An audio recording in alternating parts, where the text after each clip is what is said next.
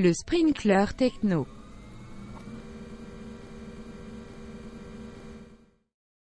on commence tout ça avec une petite intro, une petite présentation. Euh, pour ceux qui ne te connaissent pas, euh, expliquer un peu ce que, tu, ce que tu fais. Si tu veux parler de ton parcours aussi, euh, partage, partage ce que, tu as envie de partager pour que le monde sache un peu qui est Martin Delonchamp.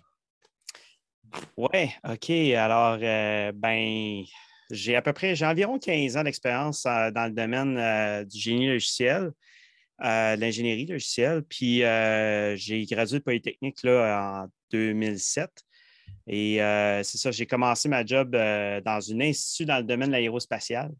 Et euh, ça a été très intéressant de voir le système visuel, travailler dedans. Après ça, j'ai, je me suis en allé du côté des systèmes sonores, donc militaires. J'ai fait un autre trois ans là-dedans. Ensuite, j'ai changé d'institut. Je me suis en allé dans un institut plus au niveau du génie électrique. Donc, ça, ça a été euh, une autre expérience assez intéressante où est-ce que euh, j'ai eu la chance de, voir bâtir un département de génie logiciel en dessous, euh, en dessous de moi et d'un autre, d'un autre collègue. Et ça a été, ça a été une belle expérience de, coaching pour l'agile parce qu'on a pu implanter Scrum là-bas. mais également de, de, tout ce qui était coaching au niveau et mentorat au niveau technique. Euh, donc, ça m'a déjà permis de commencer à donner des cours sur les tests et compagnie.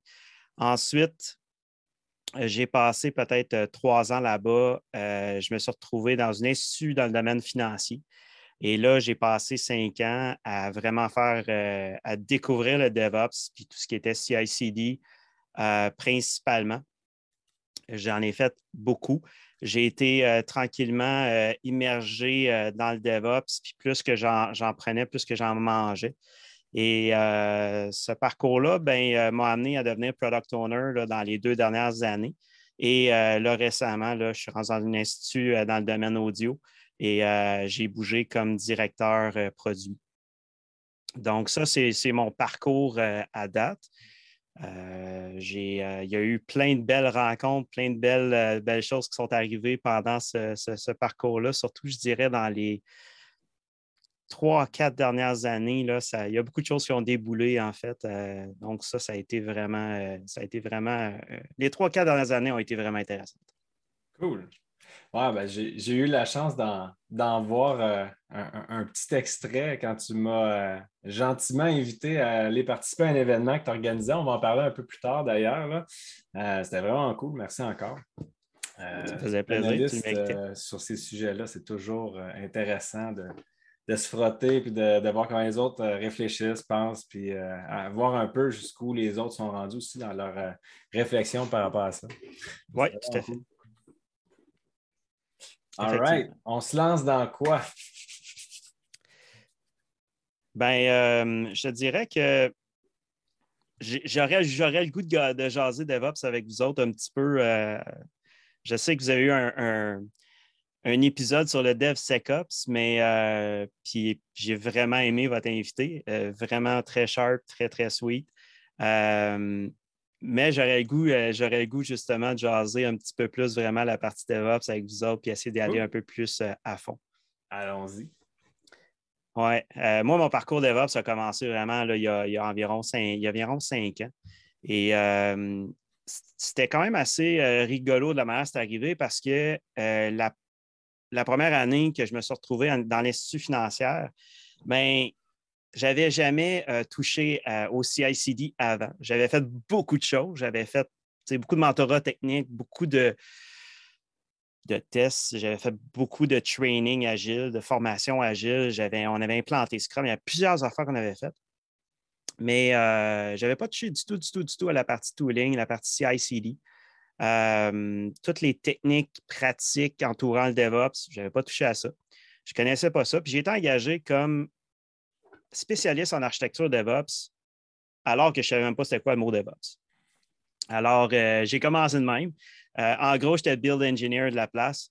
Alors, euh, puis eux autres, il y avait déjà un système maison là, pour tout faire la partie CI dans, la, compagnie. Une soixantaine de développeurs l'utilisaient environ.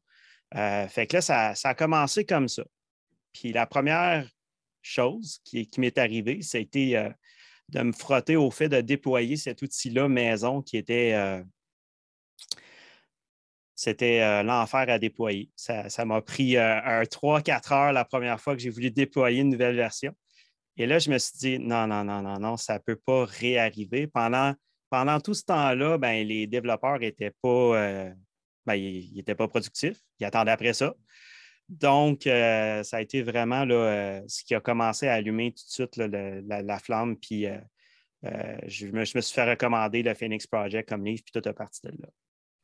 Y a-t-il une raison pourquoi ça prenait quatre heures? C'était juste. On utilisait du remoting, en gros. en, .NET, on utilisait du remoting, puis on avait, il y avait trois exécutables. Un des exécutables n'était pas, tout simplement pas, n'avait pas été déployé avec les bonnes versions de la librairie. Donc, le remoting ne fonctionnait pas. Donc, quand on partait, l'UI, ça crachait. Et là, ben, avant que je figure que c'était ça et que c'était le remoting, etc., ben, ça m'a pris un certain temps. Et euh, j'ai fini par trouver c'était quoi le problème, mais au bout de trois heures et demie, quatre heures, euh, à me poser des questions et compagnie, ben, oui, fait que c'est ça. Ça a, été, euh, ça a été une expérience un peu, je ne vais pas dire traumatisante, là, mais pas le fun, pas agréable, pas, pas du tout. tu te retrouves là-dedans, tu, te tu te sens tout seul un peu, puis là, mais voyons, puis là, tu, tu tu débugs, tu débugs, puis après deux, trois heures, puis tu es là, tu essaies des affaires, ça marche ton poste, puis là, tu comprends pas, works on my machines. Voyons, Colin, c'est quoi, quoi le problème? Fait que, fait c'est au bout de ça que quand on a, j'ai eu trouvé le problème puis qu'on a été capable de le déployer, euh, c'est ça qui était quand même drôle, c'est le déploiement d'un outil qui déploie. En tout cas, fait que c'était un peu de l'inception, cette affaire-là, mais fait qu'on on a déployé euh, l'outil, puis là, bon, OK, les devs ont recommencé à travailler, tout était correct. Fait que tout de suite, à mon premier meeting avec mon chef d'équipe, on commence à parler de ça, puis je dis, je dis, ben moi, je veux plus que ça arrive. Fait que j'ai dit, moi, je vais, je vais commencer à regarder que ce soit Team City, TFS, peu importe. On était dans les années 2015-2016. Fait que à l'époque, c'était des outils, c'était les outils de la, du moment. Alors, euh, je dis, OK, ben, que ce soit Team City, TFS, peu importe, mais on va trouver, on va trouver une manière de pouvoir euh, déployer cet outil-là pas mal plus rapidement. Fait que peut-être un, mois, un mois et demi plus tard, ben, euh, j'avais écrit tous mes scripts de déploiement, puis là, je suis passé tout de suite à, on était à 15 minutes à peu près de déploiement, puis tout était déployé, bien fonctionnel, tout était beau. Fait que là, on a acheté des, des steps de test, puis un paquet d'affaires de ce côté-là, mais mais ça a été vraiment ça qui, a commencé à me donner la piqûre du DevOps euh, au départ. Mais le DevOps, c'est pas mal plus gros que ça. Et moi, je, quand j'ai commencé à lire le Phoenix Project, puis je me suis rendu compte à quel point le DevOps pouvait prendre une, envergure qui était pas mal plus, euh, pas mal plus gros, puis qu'on parlait d'une culture, euh, ben, tu sais, vraiment, ça, ça, a été l'aspect, moi, qui m'a vraiment drivé à en savoir plus, à essayer de voir comment on pouvait instaurer ça au niveau de la compagnie, comment on pouvait travailler avec, euh, avec les gens à l'interne pour faire vivre ça correctement. Fait que, au niveau, euh, avec le temps, ben, les, définitions du DevOps, euh, c'est ça qui est intéressant, c'est que à toutes les fois qu'on. moi, c'est une question d'ailleurs que je pose beaucoup en entrevue avec, avec les, les candidats, c'est quoi ta définition du DevOps? Parce qu'on en a tous une à quelque part, on en a tous une différente. Et, je prends juste, mettons, Jane Kim et euh, euh, même le DevOps Institute, euh, Wikipédia, ils ont trois définitions différentes. Fait que c'est assez intéressant de voir à quel point ça, peut évoluer, à quel point on ne parle pas toujours de la même affaire quand on parle de DevOps. Et on s'entend, euh, souvent, on va parler des, gens, des, DevOps engineers qui sont justement des, spécialistes en, automatisation, bien souvent. Mais le DevOps, c'est pas mal plus que ça. Ça a trois grandes dimensions. Euh, à l'intérieur de ça, on a, il y a beaucoup de pratiques. Euh, on, se doit de regarder la totalité. Il faut être bon dans les trois parties. Je ne vais pas te mettre sur la sellette. Dis-moi là si tu n'es pas à l'aise de les citer, mais je suis content que tu amènes les trois dimensions parce qu'on a, oui, on a parlé de DevOps sur le podcast jusqu'à maintenant, mais on n'a jamais parlé justement de ces, trois dimensions-là qui sont dans le fond, des, des, feedback loops importants. Là. Puis euh, dans le DevOps Handbook, ils sont, sont bien expliqués. C'est repris d'une certaine façon dans, Phoenix Project puis euh, Unicorn Project et compagnie, mais peut-être si, si, tu es à l'aise, on peut peut-être aller jaser de ça un peu, ça, ça pourrait être intéressant. Certainement, certainement. On parle des three ways of DevOps. Yes. Oui, en fait, euh, il y, a, ça. Il y a les three ways of DevOps. Et puis, on pourra parler également un peu, un peu aussi des, des trois euh, en fait, il y a Scott Prue aussi qui est sorti euh, l'année passée un petit peu plus à travers le podcast de Mick Kirsten. Il a, parlé du DevOps Portfolio Management, qui est, euh, vraiment les trois dimensions du DevOps que j'aime énormément jaser habituellement. dans les Three Ways of DevOps, on a le premier qui est le flow, le deuxième qui est feedback, puis le troisième qui est l'apprentissage continu et l'expérimentation continue. Donc, si on parle juste des théories de flow puis euh, de vraiment la partie fluidité, euh, il y a énormément qu'on peut, euh, peut commencer à, discuter. combien de temps ça nous prend justement pour déployer entre, entre l'idée et ce qui va se retrouver en production? Combien de temps ça va nous prendre pour arriver à faire ça?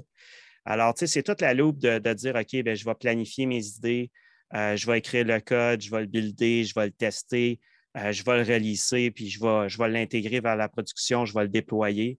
Euh, ben, c'est cette, cette loupe-là. Tu Puis là, ben, tu as, la deuxième voie qui est, qui est, la voie du feedback. Tu, tu, repars à partir de, ton, de, ta production, tu remontes au niveau de ta planification. Donc, tout ce qui est monitoring, tout ce qui est euh, product operation, tout ce que tu peux sortir en termes de, de puis qui peuvent t'aider à, améliorer ton produit.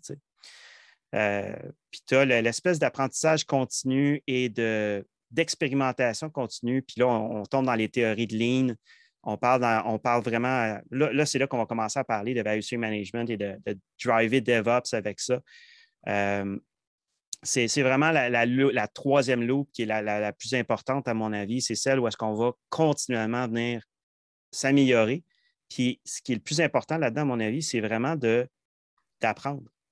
Parce que cet apprentissage-là, si on ne la réalise pas, euh, si on ne la fait pas, ben, on va perdre euh, au profit d'une institut qui, elle, va apprendre beaucoup plus rapidement. Puis le meilleur exemple que je peux donner de ça, c'est Amazon. Amazon, ils, ont, commencé, ils étaient dans les livres.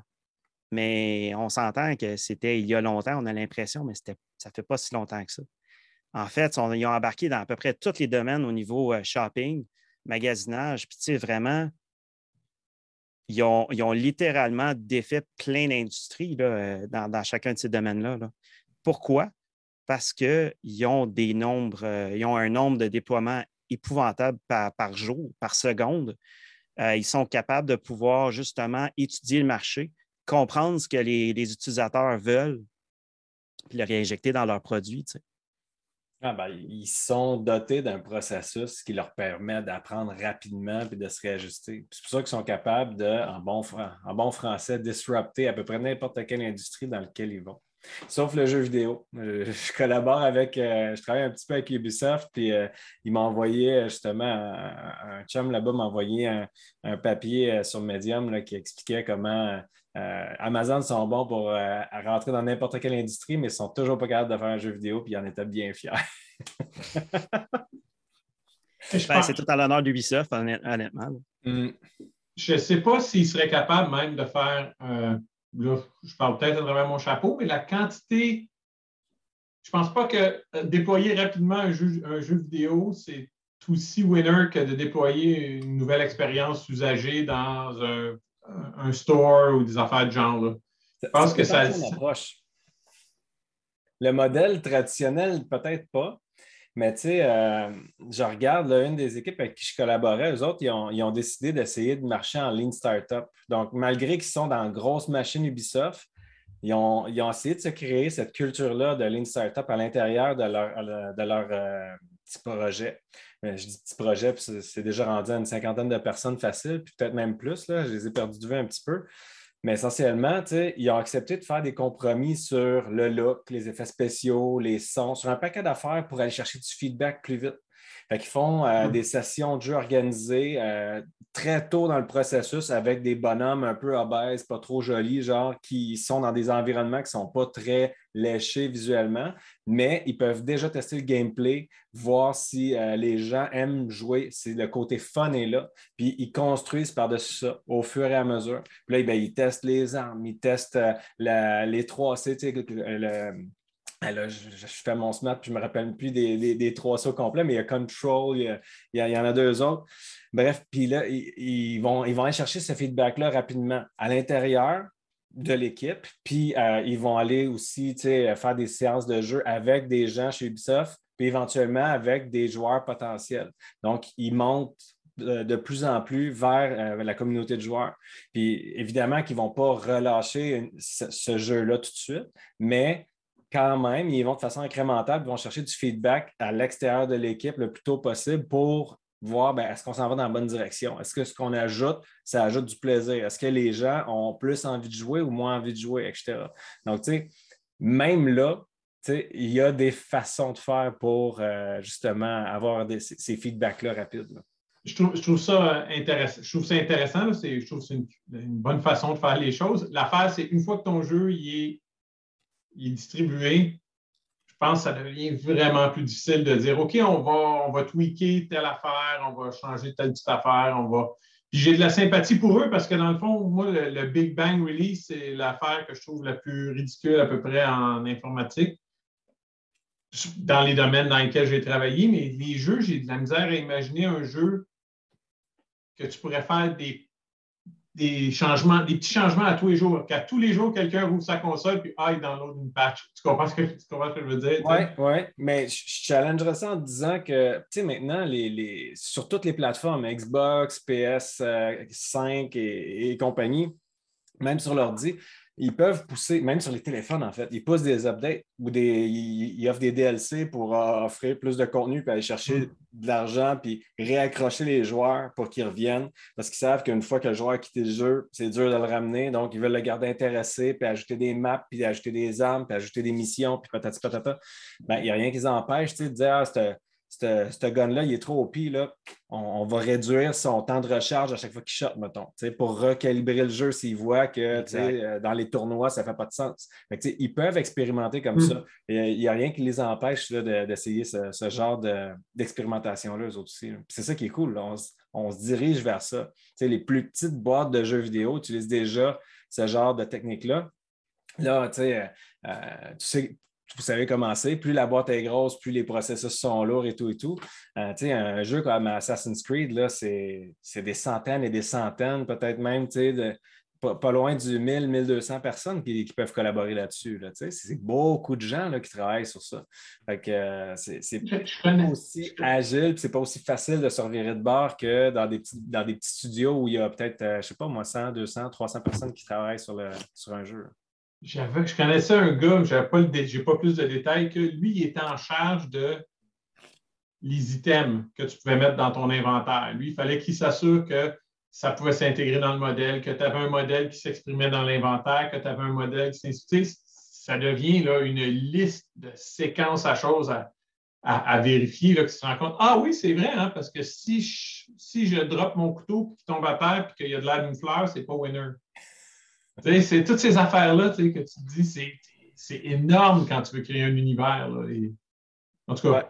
Mais à the end of the day, c'est juste du code, man. C'est ça qui est, intéressant à voir. Puis quand, quand j'ai rentré dans cet univers-là, je ne savais pas si j'avais le droit à mon opinion, si je pouvais pousser des idées ou peu importe, les challenger. Parce que j'arrivais comme coach technique, coach DevOps, puis tout ça. Puis là, il me disait, je leur parlais de tests automatisés, puis il me disait Ah, ouais, on en fait, euh, mais pas unitaire, ça ne vaut pas le coup. Puis là, je parlais avec des gens qui, travaillent dans le gameplay, donc les autres sont, sont beaucoup dans l'interaction avec le game engine. Tu sais nécessairement, pour interagir avec le Game Engine, il faut que tu sois déployé. Fait que ça posait certaines complexités.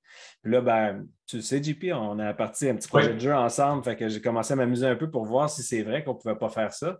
Puis, ben, avec des bonnes techniques d'ingénierie euh, logicielle, on arrive à faire des tests unitaires, même dans le jeu vidéo. Donc, tu sais, il faut juste avoir une approche différente.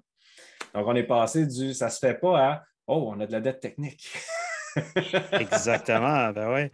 D'ailleurs, euh, tu sais, euh, il y a une place où est-ce que je suis passé justement où est-ce que on avait, on avait non pas une pyramide de tests, mais on avait bien un cornet de crème glacée hmm. avec une bonne boule, en fait.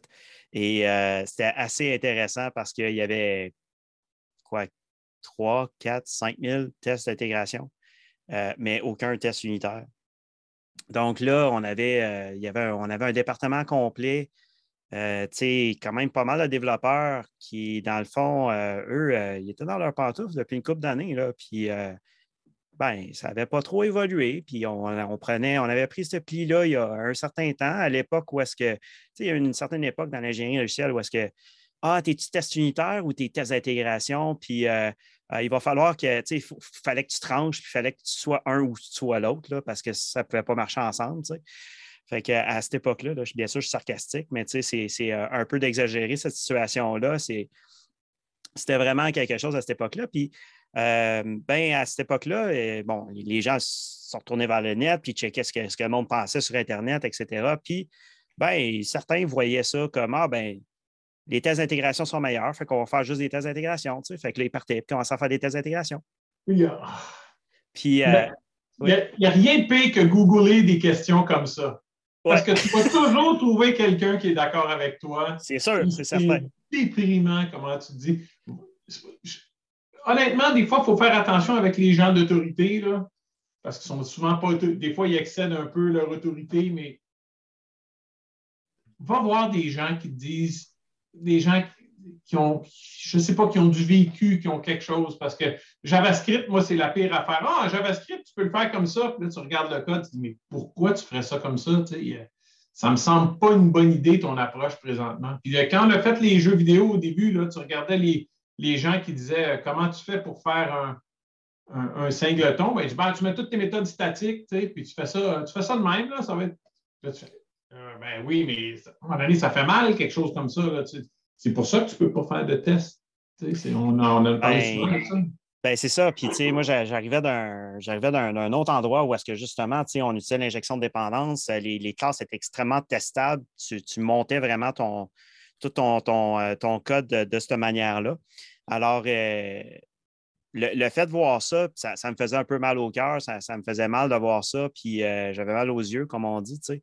Puis, mais, ce qui me décourageait un peu, c'était un peu l'ampleur de la tâche en avant de nous autres. si on voulait que ça change, là, on se rendait compte, OK, mais c'est parce qu'ils sont euh, plusieurs dizaines euh, de développeurs à travailler comme ça, puis ils arrivent, euh, ils arrivent le matin, puis eux autres vont copier le code de test qui existe déjà, puis ils vont en faire, ils vont travailler à l'intérieur de ce test-là, puis ils vont continuer comme ça, puis ils vont dupliquer, puis dupliquer, puis dupliquer.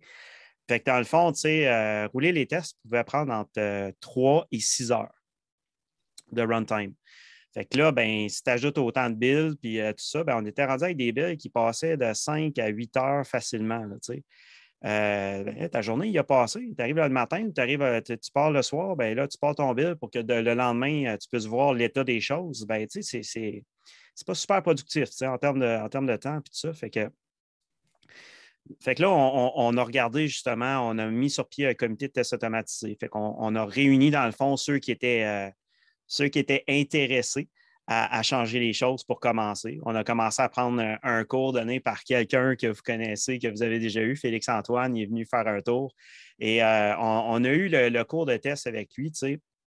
Puis euh, ce qui est intéressant, ben, c'est ça, c'est que là, il nous a montré un paquet de façons de faire, euh, faire les tests. On a parlé justement de jaser au niveau legacy, qu'est-ce qu'on pouvait faire avec du code legacy, comment on pouvait arriver à le rendre testable et compagnie.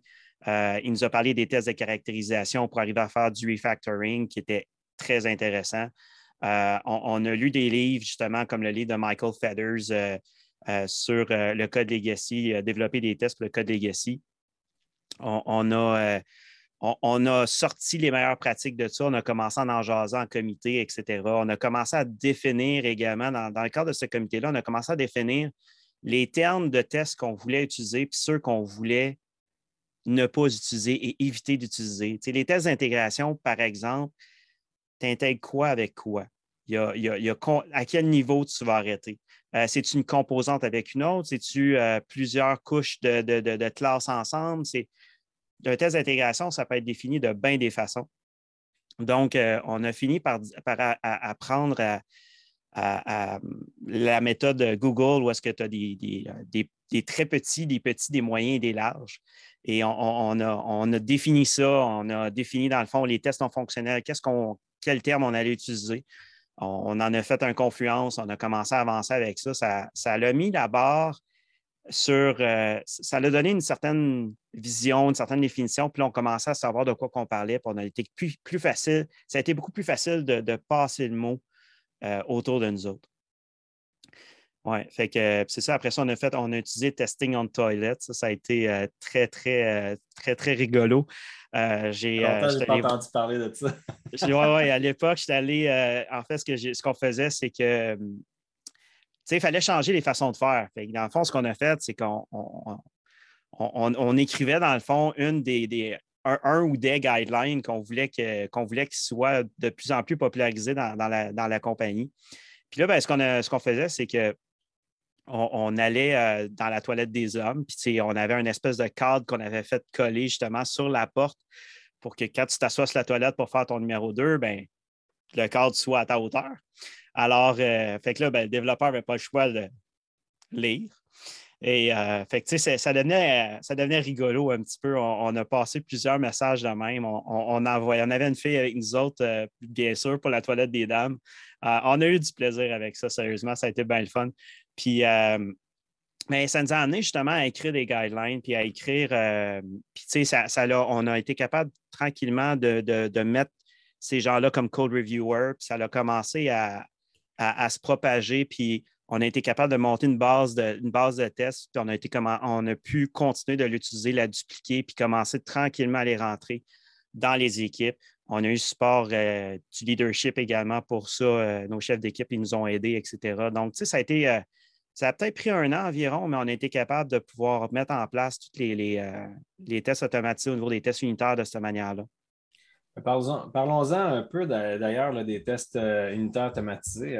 comment, pour mieux revenir vers les pipelines euh, euh, après, parce que ce serait le fun d'aller euh, discuter de ça aussi, mais comme je dis tout le temps, avoir un beau CI/CD euh, quand on n'a pas de qualité en amont, on va juste produire des trucs pas le fun à, avoir et à opérer euh, par la suite. Là. Fait que euh, ça, c'est pas nécessairement là qu'on veut investir en premier.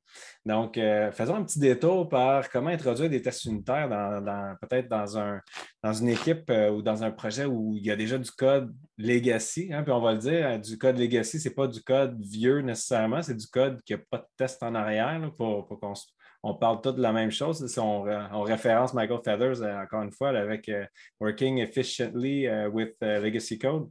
Mm-hmm. Donc, peut-être nous parler un peu de, vos expériences sur l'implantation des tests unitaires dans une application où il n'y en avait pas avant. où est-ce que ça fait mal, puis à quel point c'est difficile de faire ça? Bien, euh, la, partie qui est euh, justement la plus dure, je pense que Jean-Philippe euh, en a parlé un petit peu tantôt par rapport à, la partie statique. c'est clairement ce qui rend une architecture tellement fragile en termes de tests.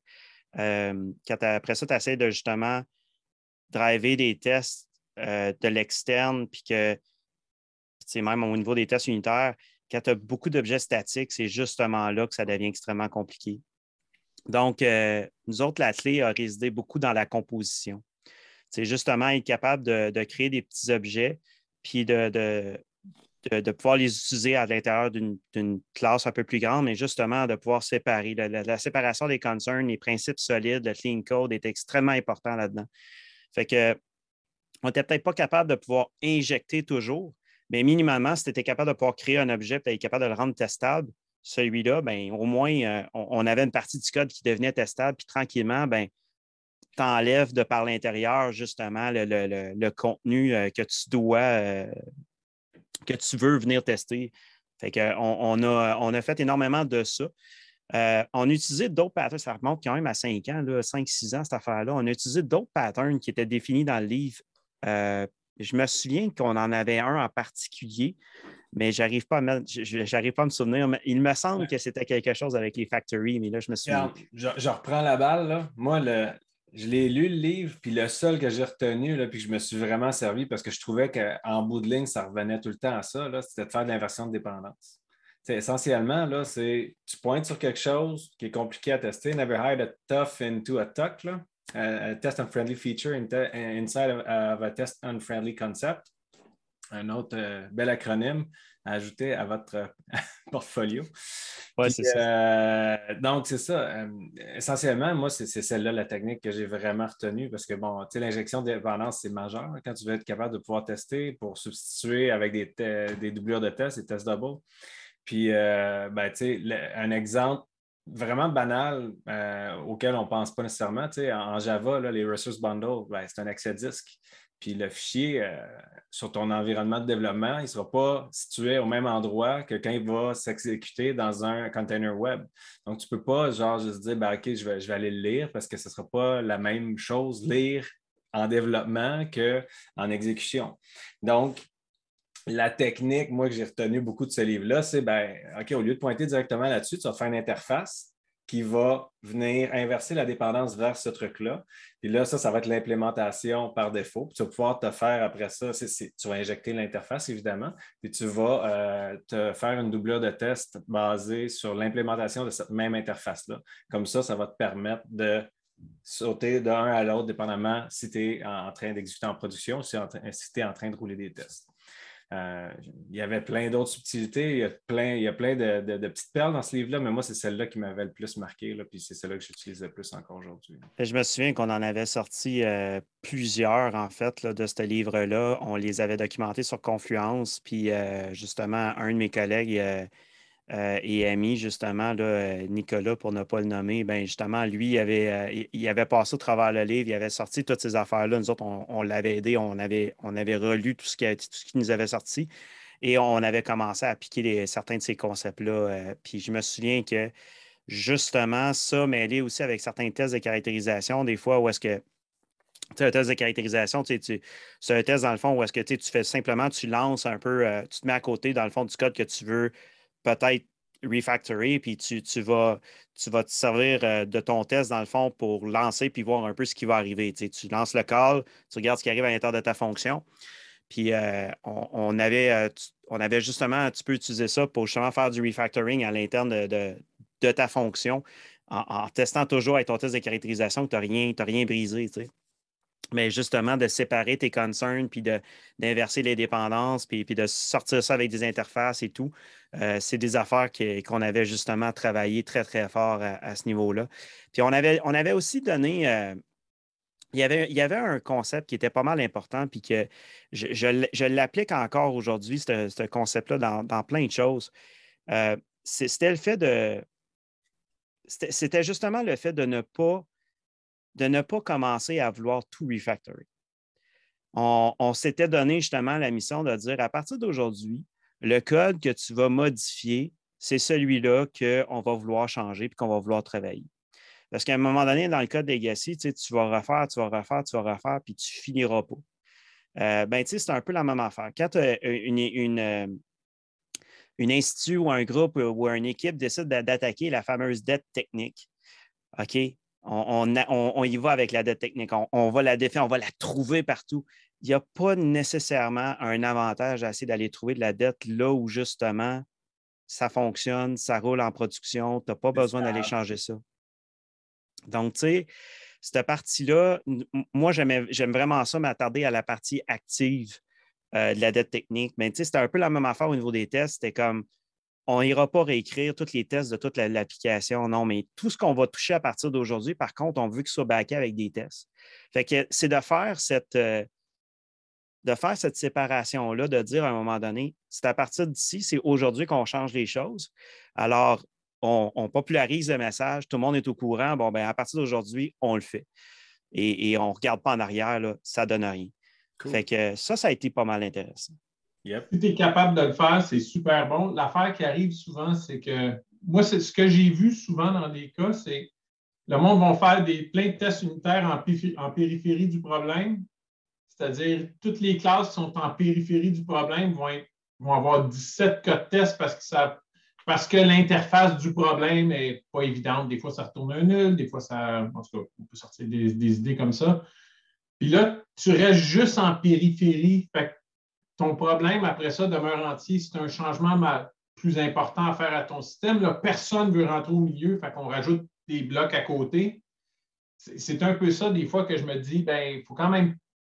Des fois, ça fonctionne, mais ça fonctionne dans des circonstances qui sont tellement particulières que ça, rend ça peut rendre ta vie euh, euh, compliquée. Moi, j'avais, moi, j'ai, j'ai vu des systèmes, là, qu'il y a des gens qui travaillaient dessus qui étaient au bord des larmes parce qu'ils se faisaient dire on a des problèmes de performance dans ce système-là.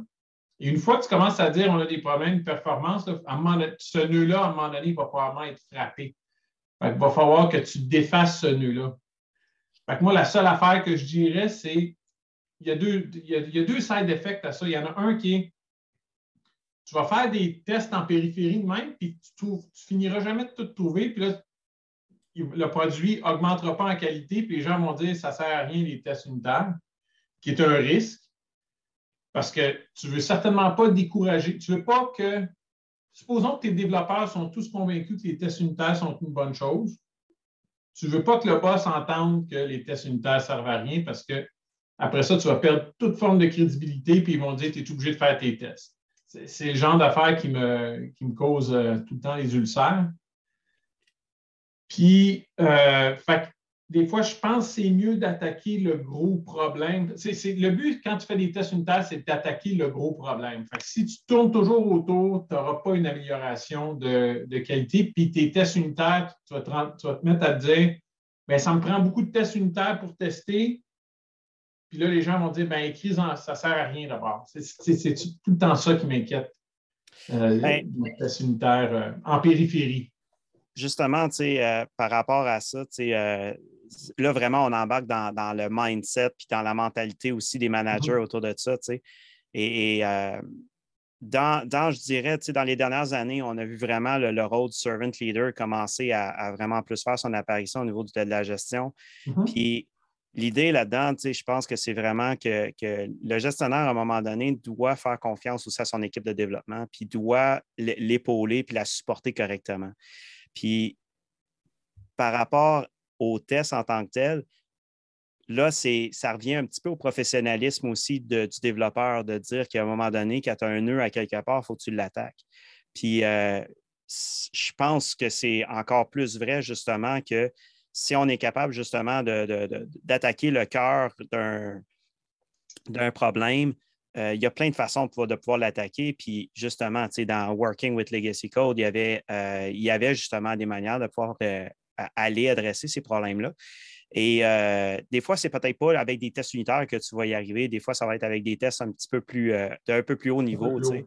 Puis je me, je, me, souviens, entre autres, aussi que la séparation des concerns était très, très importante. C'était euh, s'assurer que chacun de tes morceaux ont vraiment des responsabilités définies. C'était quelque chose qui était au cœur de nos discussions très, très, très souvent en termes de, revue de code, en termes de discussion avec les collègues de travail, parce que c'était comme ça qu'on arrivait des fois à séparer un algorithme qui faisait du trading euh, ben, dans la gestion des trades versus qu'est-ce que la trade en tant que telle a fait, puis que ça ne devienne pas tout un gros pain ou est-ce que tout est fait à l'intérieur du même code. Donc, ta séparation euh, des concerns est super importante. Quand tu arrives avec du code, justement, legacy, que tout est pogné ensemble, là, le test de caractérisation, entre autres, peut t'aider. Puis des fois, ça vaut juste la peine de le réécrire mieux parce que justement, on lit combien d'heures on va passer par jour à lire du code versus en écrire. On va passer 80-90% de notre temps à en lire. Puis euh, ça ne s'améliore pas avec le temps, dans le sens que, euh, euh, plus qu'on a, plus que notre code base est gros, bien, plus que tu vas en lire du code dans ta journée, veux, veux pas, que ce soit juste pour troubleshooter ou que ce soit pour refaire une architecture, tu vas finir par lire le code. Fait que d'avoir un code qui est facile à lire reste tellement, mais tellement important. Fait que pour moi, l'aspect de dire, OK, j'ai une partie du code que je ne veux pas y toucher, etc. Moi, je renverserais ça, puis comme leader, j'arriverais, puis je, dirais justement à un développeur comme ça, ben non, là, je vais, je, vais me fier sur ton professionnalisme pour y aller. Là, il faut qu'on l'attaque, tu sais. Puis, euh, puis, il faut qu'on fasse du meilleur code qui est là. C'est ça le défi c'est vraiment drôle que tu parles du code multithread parce que mon exemple d'attaquer le cœur du problème, c'est je travaillais à l'Institut en télécommunication avec SIP, c'est un protocole Tout est asynchrone en CIP. Fait que tu te ramasses tout le temps. Quand tu fais le code originalement juste avec tes instincts, tu vas te ramasser avec du code qui est assez difficile à maintenir. Puis c'était ça qui est arrivé. Puis c'était devenu tellement. Il y a eu ce nœud-là, puis il y a eu un autre nœud qui était à une autre place semblable. Puis ce nœud-là, on le regardait, puis on disait, faut l'attaquer, ça va prendre, ça va se compter en mois, qu'est-ce qu'il va falloir faire, parce que présentement, on ne sait pas quand est-ce que les choses rentrent, puis quand est-ce qu'ils sortent. C'est du code qui a été fait a deux ans et demi. Il n'y a plus personne qui est là, qui a fait ce code-là, puis on lit le code, puis on ne comprend pas qu'est-ce qu'il fait. Puis le manager, et quand tu parles de des gens, il faut que tout soit dans le même bateau. Le manager a dit, je te jure, on ne pourrait pas dire que c'est un feature. On parlait ici d'une erreur. Là. Et là, j'ai dit over my dead body. Puis en dans deux mois, je n'étais plus là parce que tu ne peux pas travailler dans un contexte où quelqu'un dit est-ce que le bug peut devenir un feature? C'est une blague qu'on faisait en informatique, qu'on fait encore en informatique. It's not a bug, it's a feature tout le monde sait que quand tu viens de dire ça, c'est une blague. Tout le monde part à rire. Mais non, ce manager-là, c'était son plan d'affaires. En 2007, quand j'ai gradué de Polytechnique, c'était le, c'était le, le, slogan qu'on avait derrière notre, euh, notre chandail d'intégration. Euh, my, software uh, never has bug, it just, it just develop random feature. c'est, euh, effectivement. Fait ça voulait un peu tout dire, justement. Exact. Juste peut-être pour résumer ta pensée de tantôt, euh, juste avant qu'on embarque dans le, path où JP nous a apporté, là, je pense que ce que tu essayais de dire, puis quand je, moi, si je me trompe, c'est que quand on a de la dette technique un peu partout, il faut savoir où intervenir, il faut savoir où ça vaut la peine. Ça ne vaut pas la peine de tout repayer. Tu sais, du code qui est stable qui ne te fait pas de trouble depuis des mois, voire des années dans certains cas, ça vaut-tu vraiment la peine d'aller payer ta dette technique à cet endroit-là? on, ben, on, va aller ouais, là où il y a de l'instabilité puis du changement au en premier, au lieu d'aller mettre des tests ou whatever sur du code qui est stable et qui ne bouge pas. il nous fait pas mal celui-là. Right? Effectivement, euh, oui, c'est ça que je voulais dire justement. Puis, euh, quand on parle de dette, euh, de dette technique, justement, ben, moi, j'aime mieux parler de contrôle de la dette technique plutôt que de la repayer ou euh, quelque chose comme ça. si on parle d'un paiement, OK, fine, mais si on parle de vraiment l'anéantir, ne plus en avoir, désolé, ça n'existe pas. Mm. Euh, on, parle vraiment de contrôle. Puis la raison pour laquelle je parle de contrôle, c'est que justement, avec euh, une équipe que j'ai eue antérieurement, on, a vraiment travaillé énormément fort à définir, premièrement, c'était quoi une dette. Premièrement, de, mettre une définition là-dessus, trouver les bons flots autour de ça. Puis lorsqu'on on, a, fait ça, il y a bien des choses qui ont commencé à changer parce que on, a rendu public et visible, dans le fond, notre définition de la dette technique. Alors là, il savait que lorsqu'on rencontrait ces situations-là, on allait justement créer, faire, il y avait une série d'activités qui allaient suivre. Donc, la définition de dette qu'on avait était vraiment basée sur le fait que on était maintenant conscient qu'il y avait quelque chose qu'on aurait dû faire dans le passé ou qu'on devrait peut-être faire actuellement, mais on n'a pas le temps de le faire actuellement. On a d'autres, on a des contraintes qui nous empêchent de pouvoir le faire maintenant. Mais on en est conscient que c'est du travail qui doit être fait. Et, ça, ça devenait très intéressant parce que là, on venait d'isoler, dans le fond, de qui venait la dette c'était des gens qui faisaient le travail. C'était d'une entité technique qui fait le travail. C'est d'une gang d'architectes. C'est des gens techniques qui vont t'amener à dire OK, on a une dette et cette dette-là, c'est ça. Et ça veut dire que c'est ces gens-là qui vont rentrer la story justement dans ton backlog. Ce ne sera pas, euh, ça ne sera pas, ça viendra pas de, nécessairement des, gens de product management. Ça ne viendra pas de ton équipe de QA. Ça, va être des gens dans ton équipe directement, ça va être des membres des développeurs, ça va être des gens comme ça qui vont rentrer ces stories-là. Donc, OK, parfait. Le fait juste de dire, OK, il faut que j'identifie maintenant quand est-ce que je suis en présence d'une dette technique et, quelles sont les actions. J'ai le choix. Est-ce que je la fais tout de suite ou bien je la rentre dans mon backlog? Après ça, il va falloir que j'en parle avec mon, product owner. Donc, là, le product owner, après ça, qu'est-ce qu'il fait avec cette liste de dettes-là qui est rentrée de l'équipe? Ben, il va falloir qu'il va falloir les affiner, ces dettes techniques-là. Fait qu'il va falloir qu'on les priorise aussi. Fait que moi, ce que je faisais quand j'étais rendu product owner à la fin, je rencontrais mon tech lead à toutes les semaines. On passait ensemble à travers tous les systèmes de dettes techniques qu'on avait identifiés pour savoir, dans le fond, qu'est-ce qui était le plus payant. Parce que quand tu adresses une dette technique, en gros, tu enlèves des impediments, tu enlèves des choses qui t'empêchent d'avancer, tu règles des, goulots d'étranglement. Donc, forcément, si tu la priorises correctement, ça peut être vraiment payant. Bien oui. Fait qu'on on, a fait ça, puis on, on parlait d'un paiement qu'on faisait à tous les sprints, parce que comme, comme dans le fond, comme une dette euh, monétaire, on faisait notre paiement à toutes les, les semaines, fait qu'on gardait un certain contrôle dessus. Puis tout ça, ben, c'était. Là, j'en reviens un peu à des, théories un peu que Mick Kirsten avait amenées. C'était le fait de dire que on ne se retrouvait pas dans une spirale de la mort, le debt spiral. Ou est-ce que tu fais juste traiter tes, fonctionnalités puis tes bugs, mais tu ne regardes jamais, dans le fond, ta, ta dette et tes, tes stories de sécurité, les risques? Yep, yep. J'aime ça. J'aime ça. Moi, il y, a, une autre affaire que j'aimerais peut-être revenir avant qu'on se dirige vers les, les pipelines. Là on parlait tantôt de, ce qui rendait les, tests unitaires difficiles euh, à, établir. Là. On parlait des, euh, méthodes statiques. On a parlé un petit peu d'injection. C'est drôle comment, quand tu demandes à des développeurs autour de toi qu'est-ce qui rend le code difficile à tester, les opinions divergent, varient, puis pourtant, c'est relativement simple à identifier. Très simple. Ça n'a rien à voir avec la complexité. Je sais pas si tu avais envie de développer un peu là-dessus. Moi, j'ai certaines opinions, mais je vais vous laisser le plancher, puis je, compléterai euh, au besoin. Bien, personnellement, où est-ce que j'ai vu, par exemple, euh, des problèmes de tests fragiles, c'était, il y avait pas mal deux situations qui se prêtaient à ça. La première, c'était souvent parce qu'on testait trop des choses trop euh, simples on, en faisait trop pour rien, ça donnait rien. Ça, ça nous amenait à, faire, euh, avoir une fragilité au niveau des tests quand on les écrivait. C'est-à-dire que je, fais juste modifier une petite affaire, puis j'ai 12 tests qui viennent de péter parce que je teste qu'une une propriété retourne telle affaire. Euh, donc là, tu sais, ça, ça, euh, ça j'en avais lorsque j'ai travaillé à l'Institut de génie électrique. Et suite au au, cours de test que j'ai eu avec Félix Antoine, là, j'ai changé mon approche parce que j'ai compris que cette partie-là, justement, c'était.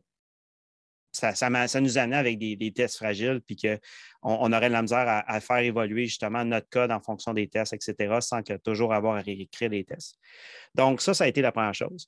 Mais en euh, clair, là, juste pour que tout le monde comprenne bien, est-ce que c'est parce que tu te baignes de trop à l'implémentation que ça fragilisait ta. Oui, exactement. Exactement.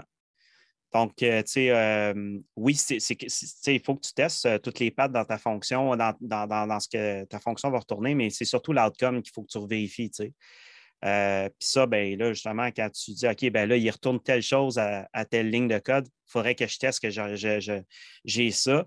Ben, c'est ça. Oui, ça, c'est vrai, mais tu n'as pas besoin de tester que par exemple, en cours de route, il a fait ça, il a fait ça, il a fait ça. Il a, par exemple, il a écrit telle chose en tel log. Euh, ça, c'est ce que je faisais avant. Puis avant d'avoir le.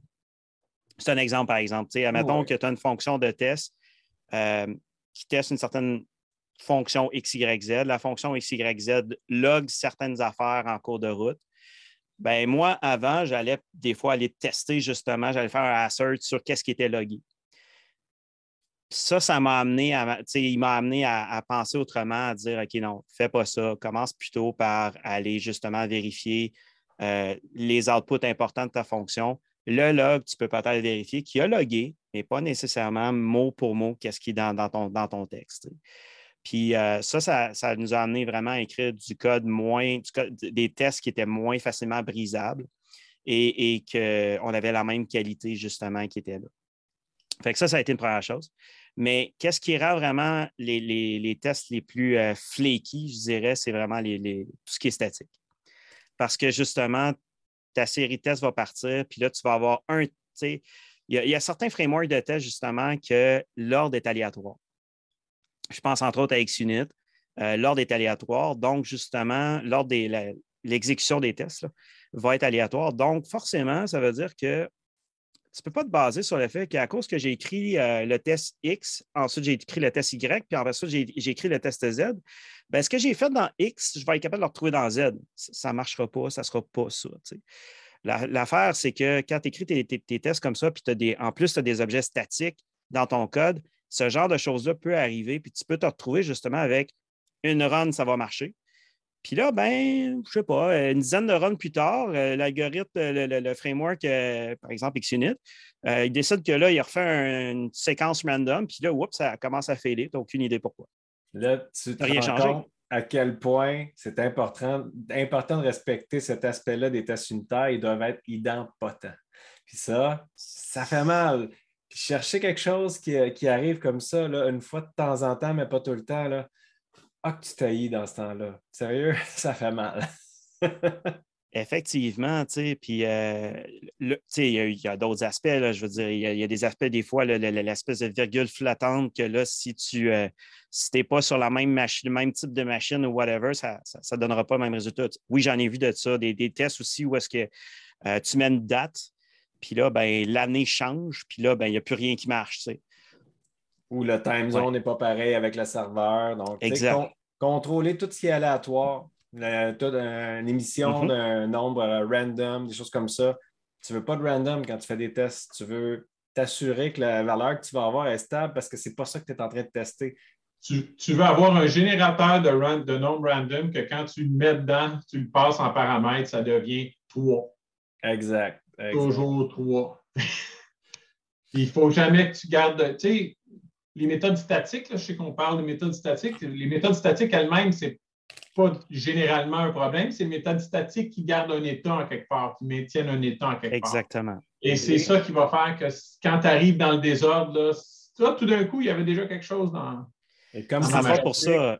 Comme c'est statique, on n'injecte pas les dépendances, donc on fait des new, puis on se baigne à des choses qui sont difficiles à tester. Donc, il y a plein d'affaires qui deviennent compliquées là, quand on est dans le monde du statique.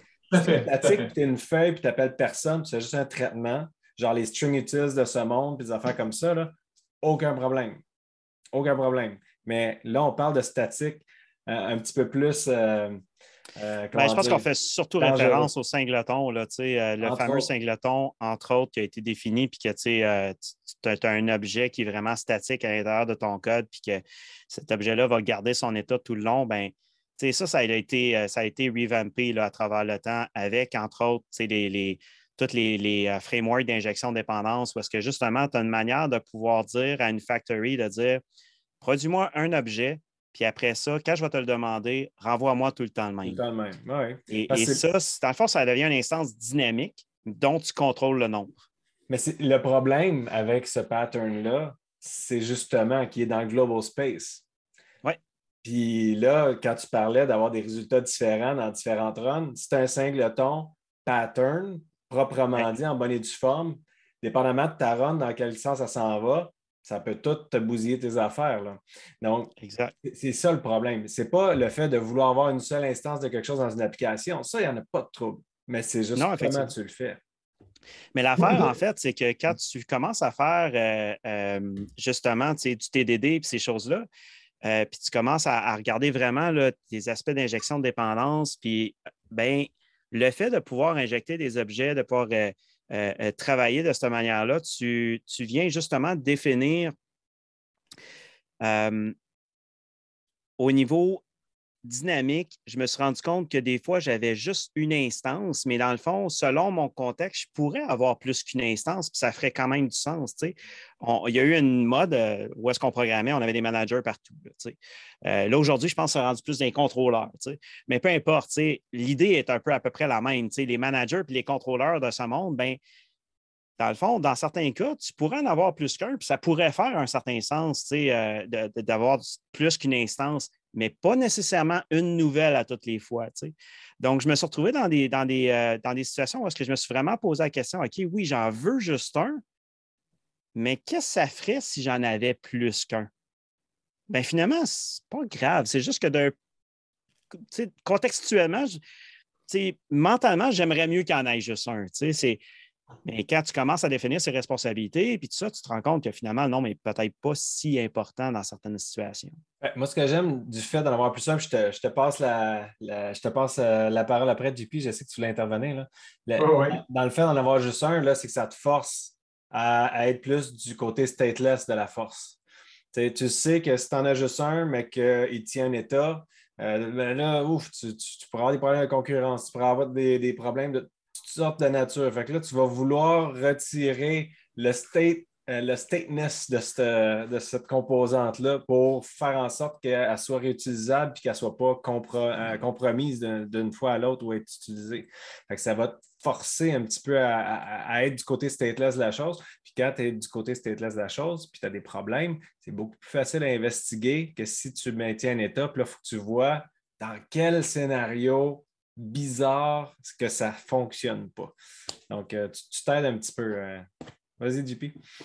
Euh, moi, la seule affaire que je vais dire, c'est, je, pense que j'ai déjà dit ici quelques fois, mais euh, les frameworks d'injection de, dépendance, c'est cool pour générer du code. C'est vraiment, vraiment, vraiment euh, pain in the ass quand on essaie de développer des tests avec. L'injection de dépendance, c'est quelque chose qu'on se sert dans le code de production pas dans les tests. Dans les tests, on fait new, on se crée un mock, on se crée un double, on se crée mhm. whatever. Là, je ne pas de, je partirai pas de débat sur un mock, un double, mais on crée des objets dans le test. Moi, je ne veux pas avoir, quand, je, quand je vois un test unitaire qui plante, je veux rentrer dans le test, dire ici, c'est ce qu'il avait préparé, ici, c'est ce qu'il a appelé, ici, c'est ce qu'il checkait. J'ai pas besoin de me, je ne veux pas me mettre à dire Ah, Spring a été chercher quel bean. Parce que ça, ça me cause. Non, non, mais c'est ça, c'est justement le but, je pense, à quelque part, d'utiliser une injection de dépendance. Euh, c'est côté, en tout cas, c'est un des bénéfices certainement. Là.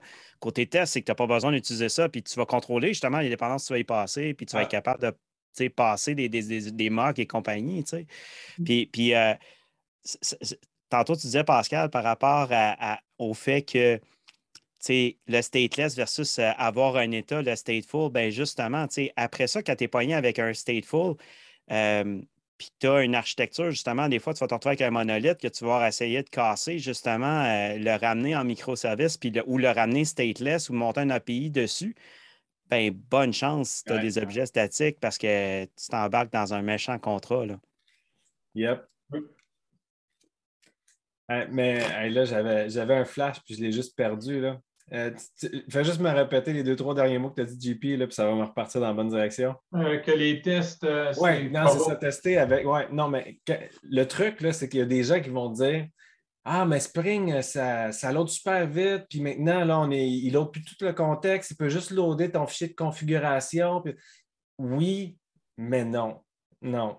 Puis écoute, il y a toutes sortes de bonnes raisons. mais, puis il y, a, des bons compromis à faire pour arriver à avoir du code qui, fait du sens puis euh, faciliter les tests. Puis un de ces compromis-là, c'est de faire de l'injection de dépendance, mais pas au niveau des champs, au niveau du constructeur.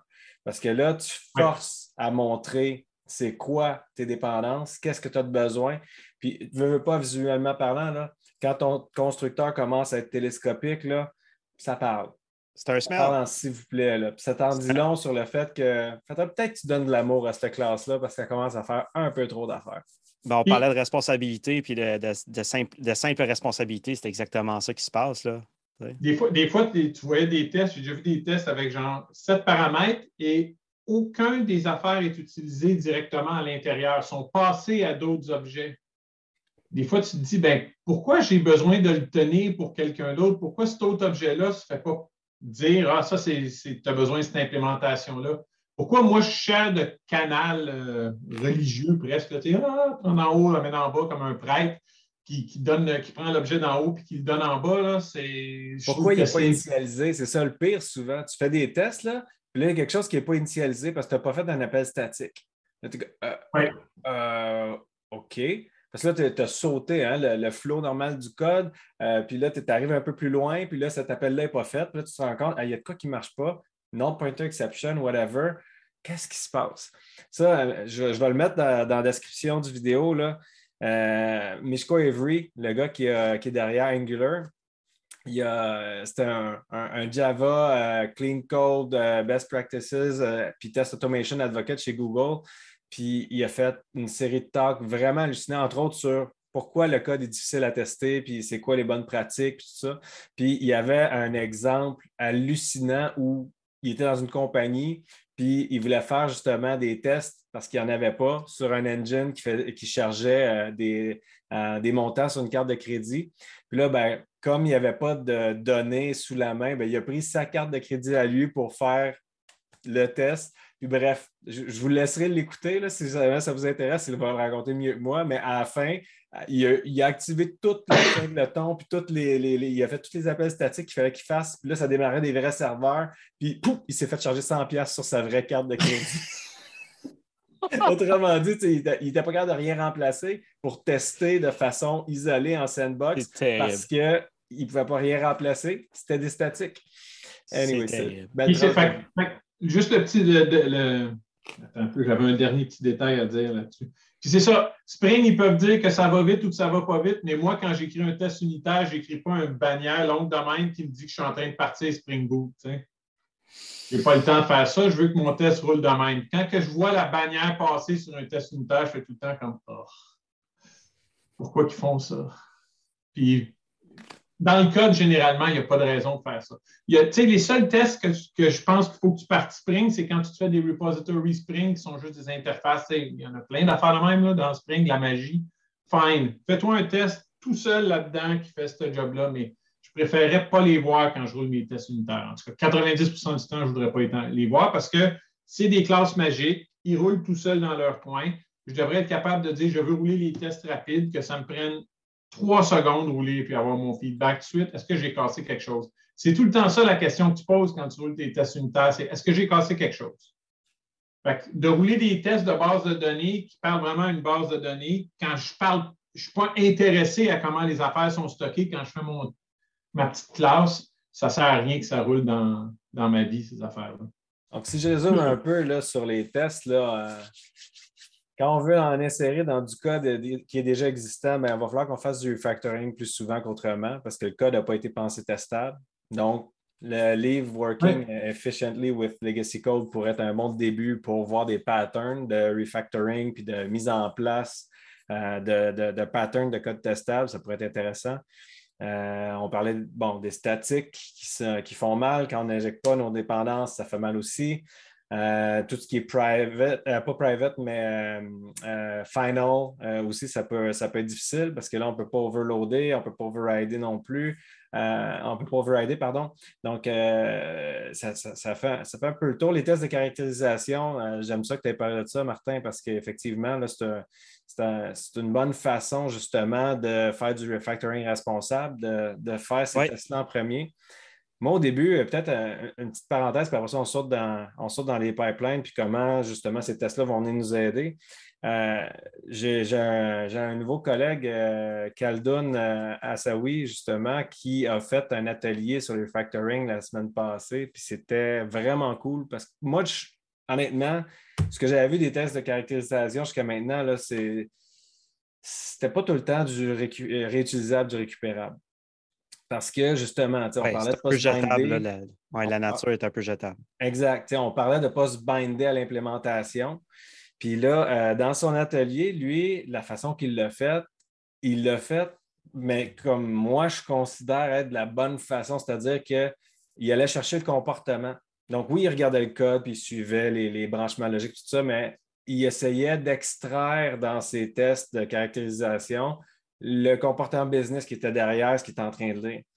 la suite de tests à la fin, elle décrivait ce que le code euh, faisait, mais en termes affaires, pas en termes exécution de code.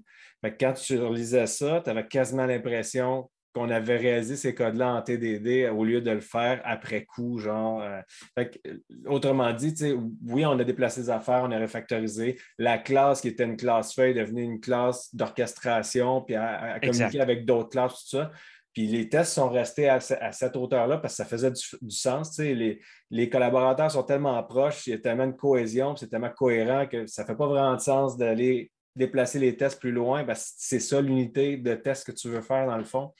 Puis je me suis rendu compte qu'il y a moyen de faire des tests de caractérisation qui ne sont pas euh, du temporaire ou du jetable. Fait que je trouve ça vraiment cool euh, comme atelier. Ben, ben effectivement, euh, ça revient un peu aussi à, ce que j'avais appris par rapport à ça. C'est ton test de caractérisation. Nous autres, on aimait ça le faire évoluer pour qu'il devienne éventuellement un test, fonctionnel, donc un, moyen test qui, était capable de pouvoir triguer une coupe d'affaires, vérifier une coupe de, dépendance ensemble. Euh, donc, euh, oui, ça, annule un peu l'aspect jetable de la chose, puis euh, je, trouvais ça intéressant, mais ça, le premier test, c'est vraiment pour caractériser, c'est que tu ne connais pas rien, puis des fois, tu es même en boîte noire un petit peu parce que tu ne comprends pas le code que tu. On parle, on, revient un peu sur ce sujet, mais tu ne comprends pas le code que tu es en train d'essayer de vouloir tester fait que, parce qu'il est juste trop compliqué, il n'est pas lisible ou je ne sais pas trop quoi. Fait que, euh, des fois, tu es vraiment en boîte noire, puis euh, c'est vraiment un vrai test de caractérisation, d'où la nature jetable. Mais c'est intéressant de pouvoir garder une partie de, de, ça, puis de, de, le résumer correctement après ça d'une partie fonctionnelle. Ce que garde à l'idée, c'est qu'au début, oui, tu vas faire des tests qui ne sont pas très jetables, qui te permettent de découvrir un peu ce que le code fait. Mm. Au fur et à mesure que tu le refactors, que tu le clean, là, tu pivotes. Si tu le gardes en tête, tu pivotes vers des tests qui vont être vraiment réutilisables et qui vont rester avec toi. Hein. Tout à fait. Cool. Fait là, on a mis les bases. Là. On, rentre, on rentre dans euh, du, code plus intéressant. On l'a cleané, on l'a refactoré de façon responsable parce qu'on a des tests unitaires en arrière, tout ça. Comment ça vient appuyer ça dans nos pipelines? Comment on peut se servir de ça dans nos pipelines, justement? On va faire la transition. On parlait de DevOps au début, on, y revient tranquillement pas vite. Là. Oui, ben là, on parle vraiment des pratiques techniques. Puis je veux dire, je pense que dans les pratiques techniques du DevOps, c'est probablement le plus populaire, le fameux CI/CD. Donc, l'intégration continue, le déploiement continu. Au niveau de l'intégration continue, ben, souvent, tu vas te, tu, vas t'assurer de pouvoir sur euh, soit dans le fond, euh, lorsqu'on veut merger du code à travers un source control comme Git, ou encore euh, lorsque le code va rentrer tout simplement sur une branche, on va vouloir déclencher automatiquement euh, une série d'activités comme entre autres, tu vas vouloir le builder, tu vas vouloir restaurer tes dépendances, builder, exécuter dans le fond les tests unitaires, la première série de tests. donc, les plus petits tests que tu peux avoir que tu n'as pas besoin de, de lancer dans le fond des containers, par exemple, ou euh, donc, tout, ce qui est vraiment très, très proche du, euh, test. Tu vas vouloir aussi avoir euh, peut-être des tests moyennement plus gros un petit peu, mais pas nécessairement qui impliquent, dans le fond, mettons, une, autre database, quelque chose comme ça. si tu es vraiment très, très proche du, code, tu peux avoir un deuxième, un deuxième niveau de test que tu peux lancer au niveau intégration continue. Mais le but de ça, c'est que ton intégration continue puisse rouler extrêmement vite tu veux pouvoir la rouler à peu près sur toutes les commits qui peuvent se faire. Fait que si on est 3000 dans la compagnie, il faut que tu sois capable de pouvoir supporter euh, un, commit régulier de, tout le monde sur toutes les branches possibles et inimaginables. C'est vraiment le spirit derrière l'intégration continue. Euh, tu vas toujours finir avec une espèce de boîte noire à déployer c'est pas compliqué. C'est une, une boîte à déployer quelconque. Ça peut être un package, ça peut être un container, ça peut être n'importe quoi, mais tu vas assembler quelque chose au bout de ça que tu vas te réutiliser dans ta partie CD après. Donc, moi, c'était vraiment la manière dont je l'approchais. Puis, c'est avec le temps, puis là, on peut rentrer dans les aspects de sécurité, mais l'analyse statique peut rentrer aussi dans, la partie CI. Tu peux avoir une analyse de sécurité. Il y a des affaires euh, de base qui peuvent être faites, mais tu te rends toujours à l'assemblage. Donc, n'importe quoi que tu peux rouler sur ton assemblage avant, ça va faire du sens de le rouler au niveau CI. Mais au niveau CD, c'est là où est-ce que tu vas vraiment prendre ton assemblage, le déployer, puis avoir plusieurs stages de validation.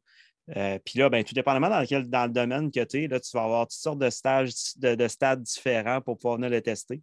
Euh, je peux vous garantir que l'intégration que, j'en faisais en institut financier versus en institut audio, c'est très, très, très différent.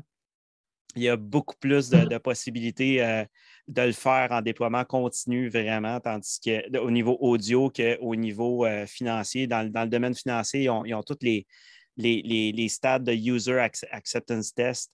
Donc, euh, tu te retrouves avec plusieurs stades où est-ce que des clients externes vont venir valider avant que ça s'en aille en production. Donc, forcément, tu vas être en, mode livraison continue avec des dates et des choses comme ça à, respecter. Cool. Juste un, petit mot sur. Euh, tu dis qu'il faut qu'il roule vite.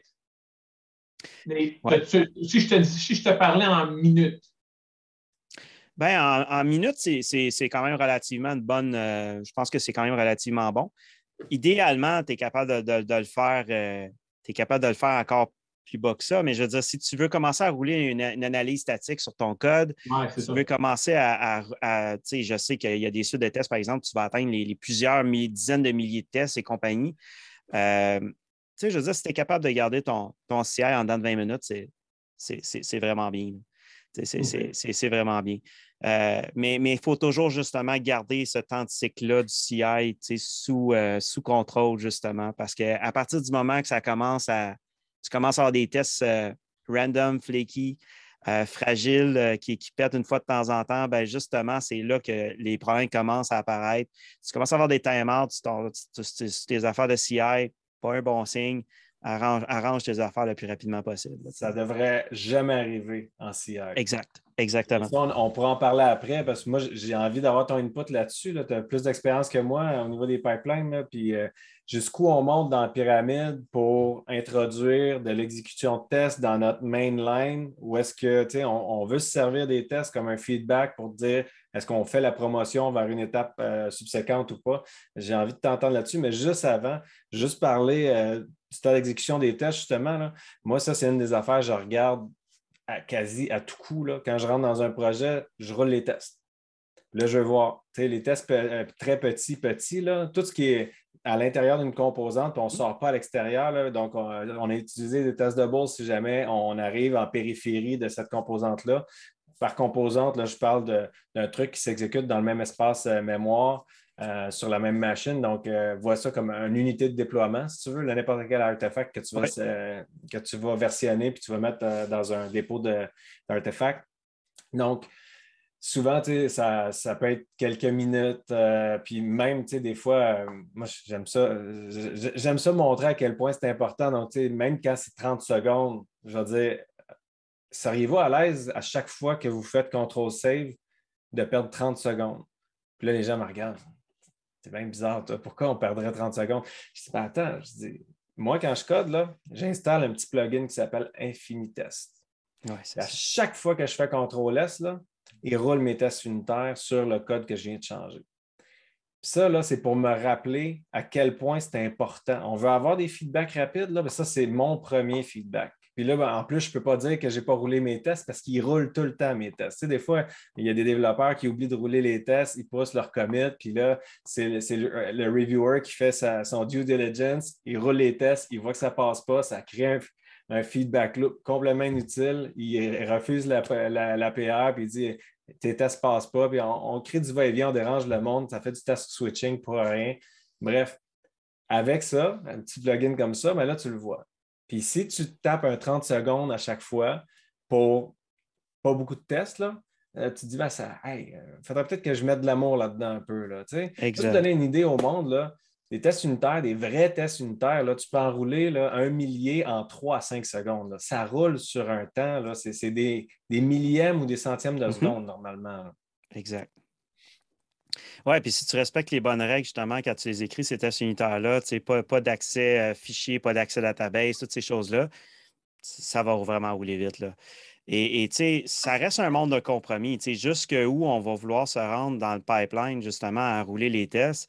Je donnais ça, c'est une espèce de guideline vraiment générique en, partant, mais ça dépend vraiment de c'est quoi la composante qu'on est en train de builder. Ça dépend de euh, la grosseur de cette composante-là, le, nombre de tests également. Quand je disais qu'il faut garder un, œil justement sur son temps d'exécution, son... c'est exactement ça. C'est moment donné, c'est un monde de compromis. Si on est à l'aise à rouler tous les tests en, CI parce que ça roule puis parce que c'est simple, OK, fine, peut-être la composante n'est pas assez complexe pour qu'on se limite à un ou deux catégories de tests. Mais par contre, dès que tu commences à avoir une architecture distribuée, il faut que tu déploies une coupe de, une coupe de composantes pour y arriver. Ce n'est pas dans le CI que tu vas commencer à, déployer des composantes puis à valider l'intégration entre les composantes et tout. Là. Ça, tu vas faire ça du côté CD, par exemple, mais pas du côté CI.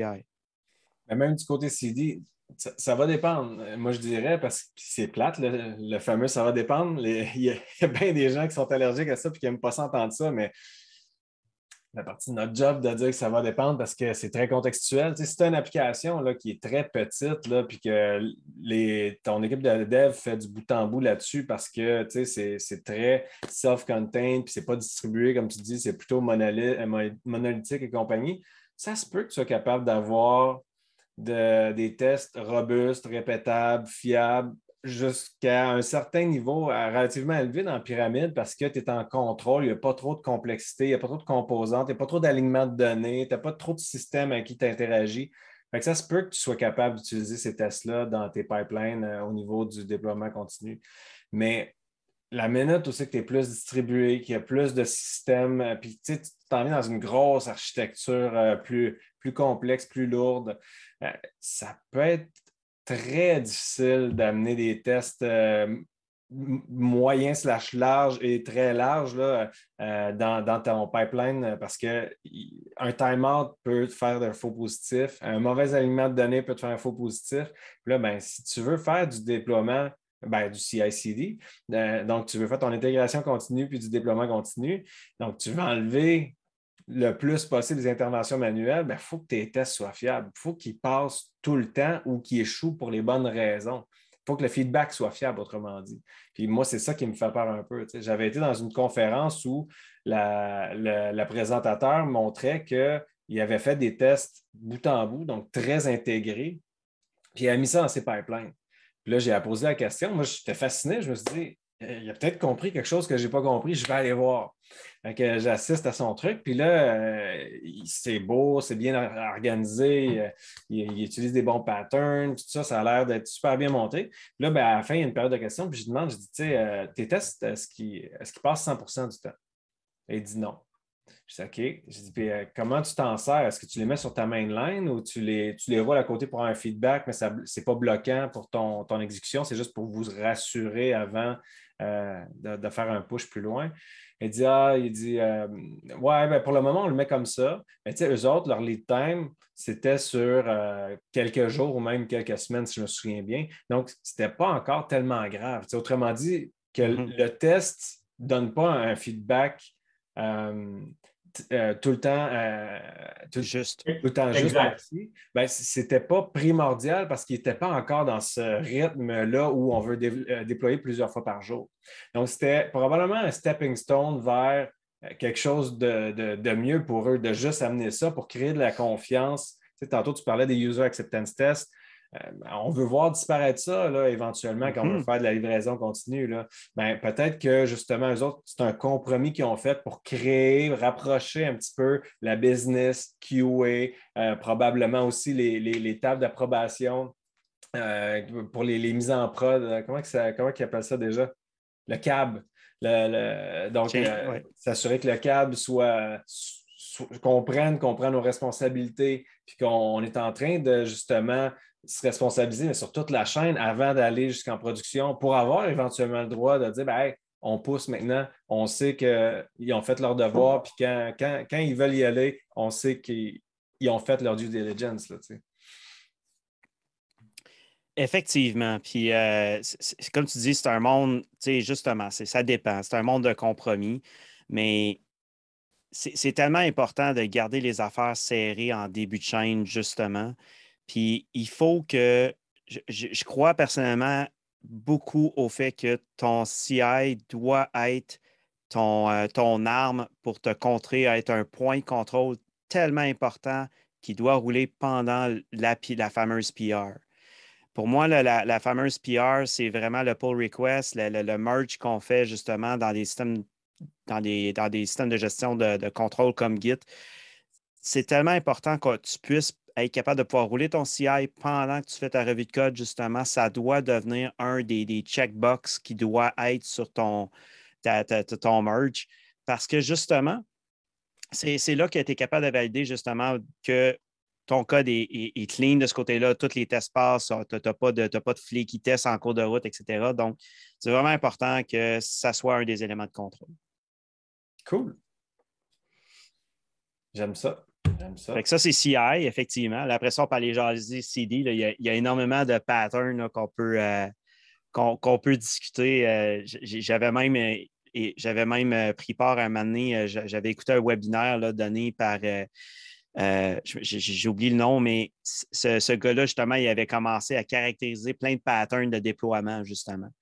Euh, le, push button et, le et compagnie. Fait que c'était assez intéressant. C'était assez intéressant de voir un peu les, différents noms qu'il avait donnés.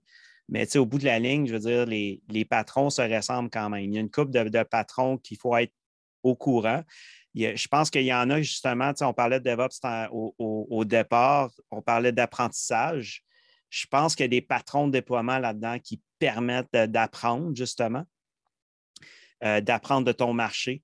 Euh, sans briser nécessairement toujours ta, production si jamais ça ne marche pas ou si jamais tu te rends compte que tes, euh, consommateurs n'aiment pas la, la, nouvelle fonctionnalité qui est déployée ou whatever, ben, tu es capable de pouvoir tout de suite re-switcher à ce que tu avais avant. Donc, ça, c'est vraiment le déploiement par Canary. Puis, tu sais, il y, a, différents patrons. Euh, euh, pense entre autres au, déploiement en nano, justement, où est-ce qu'on va déployer euh, région par région si on, fait un déploiement mondial. Je suis un petit peu dans ces situations-là, je te dirais, ces jours-ci, puis où est-ce qu'on a plusieurs data centers à travers le monde, puis tu, veux justement commencer à déployer tous tes services de cette manière-là, mais tu, tu, veux monitorer justement quand tu pousses une nouvelle version, tu veux monitorer que tout se passe bien, tu sais. Fait que là, ben, la manière dont tu vas coder, est-ce que tu vas avoir codé tes affaires pour être production ready, c'est-à-dire avoir peut-être juste des, des, switches à flipper à on ou à off, justement, en, production, les avoir testés avant, pré-production. Euh, ça devient un moment donné critique d'avoir ces mécanismes-là en place. je pense à Launch Darkly, justement, qui, qui ont toute une plateforme et ont monté un modèle d'affaires là-dessus. Euh, mais l'affaire, tu sais, c'est tu es capable de trouver toute la documentation sur laquelle, toutes les idées, le mindset, tout ça, bien, ça existe tout en ligne. Il, y a, un site Internet complet là-dessus sur le feature, toggling. Ouais, merci de l'apporter celle-là parce que j'allais justement faire ce commentaire-là. Tu sais, souvent sur le podcast, on a dit que les avancées en termes de technologie et de pratique ben, en, termes de technologie, nous permettent de développer des meilleures pratiques avec le temps, nous permettent de monter notre game d'un cran. Moi, ça, c'est un des beaux cadeaux des dernières années, le feature toggling, là, qui n'est euh, plus juste un if. un if hardcodé ah, dans ton code. On a des consoles pour être capable de flipper les switches. On a toutes sortes d'affaires vraiment cool.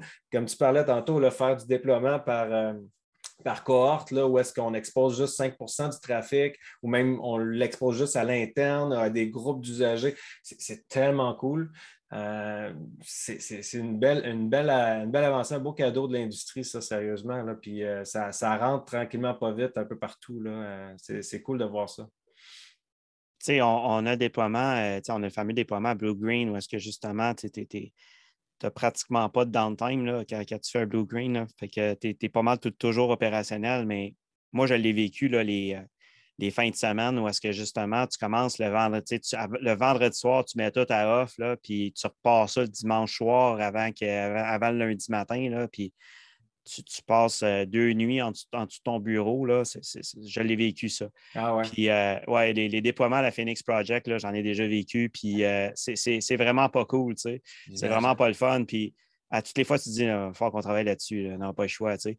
Mais l'affaire, c'est que souvent, dans, ces situations-là, où est-ce que la partie opérationnelle, où est-ce que tu déployais peut-être de manière manuelle, puis tu veux commencer à automatiser tout ça, bien souvent, ça va, l'équipe qui va être responsable de ça, va, tu vas vouloir améliorer ton sort. Tu vas vouloir, tu vas dire, OK, on mettre des on va automatiser des choses, on va mettre des choses en place. Le problème de l'approche, c'est que souvent, il faut aussi que tu continues de garder la, compagnie opérationnelle. Et là, tu embarques dans un gros, gros. Euh, euh, ça va devenir un problème parce qu'éventuellement, tu, tu, tu, vas avoir des demandes opérationnelles qui vont, qui vont s'empiler puis euh, tu ne sauras plus trop comment arriver à, gérer ton évolution là-dedans. Tu le fait que d'être capable d'automatiser des morceaux. Donc là, comment tu, renverses la vapeur? Puis je, me souviens que je, m'étais retrouvé à lire du site Reliability Engineering de Google, à, essayer de comprendre comment ils faisaient leur, euh, leur, déploiement, quelle méthode ils mettaient en place pour faire en sorte d'avoir une gestion saine de l'automatisation.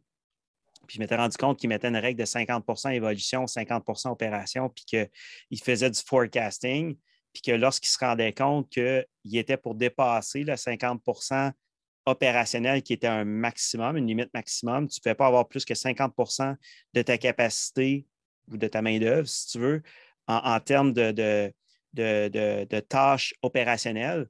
Bien, quand tu savais que tu allais dépasser ce 50 %-là, ben, tu t'arrangeais justement pour faire intervenir d'autres des équipes produits avec toi. Tu t'arrangeais pour euh, peut-être shifter, déplacer, reprioriser certaines affaires. Euh, puis des fois, ça demandait de, travailler avec justement avec les clients pour ça. Mais on essayait justement de, sauver ce 50% d'évolution-là qu'on voulait absolument avoir. J'ai vécu, moi, des, sprints où est-ce qu'on avait zéro on, avait zéro point à la fin du sprint d'évolution. On avait fait un paquet de tâches opérationnelles, par exemple. Ça, on avait fait. On avait fait, on était mort de notre sprint. Euh, on avait eu, on avait géré plein de complaintes de, plein de clients euh, pour toutes sortes de raisons. Euh, puis là, ben, quand on réussissait le déploiement, toute la business était contente. Bravo à toute l'équipe de déploiement. Nous autres, on était là, ben, je veux juste aller me coucher. Puis là, tu fais comme ben non, tu ne peux pas parce qu'il y a telle affaire qui commence à péter, il faudrait que tu leur bootes. Bien, c'est ça. Ça arrive, ça arrive dans le vrai monde, cette affaire-là. Comment on fait ça? Effectivement. Comment on, bouge de là? Fait que c'est ça. Le forecasting était vraiment important. Dans le site Reliability Engineering, il y a vraiment des belles pratiques de ce côté-là à analyser. si vous êtes dans ces situations-là, euh, c'est clairement un livre à lire. Cool. Il falloir jeter un coup d'œil. Moi, honnêtement, je ne me suis pas encore intéressé particulièrement à ça je suis plus dans. Ces temps-ci, je suis plus dans le flow, euh, euh, dans le agile forecasting, ces choses-là. Donc, quand j'aurai fini de faire mon tour là, je, me remettrai peut-être dans cette direction-là.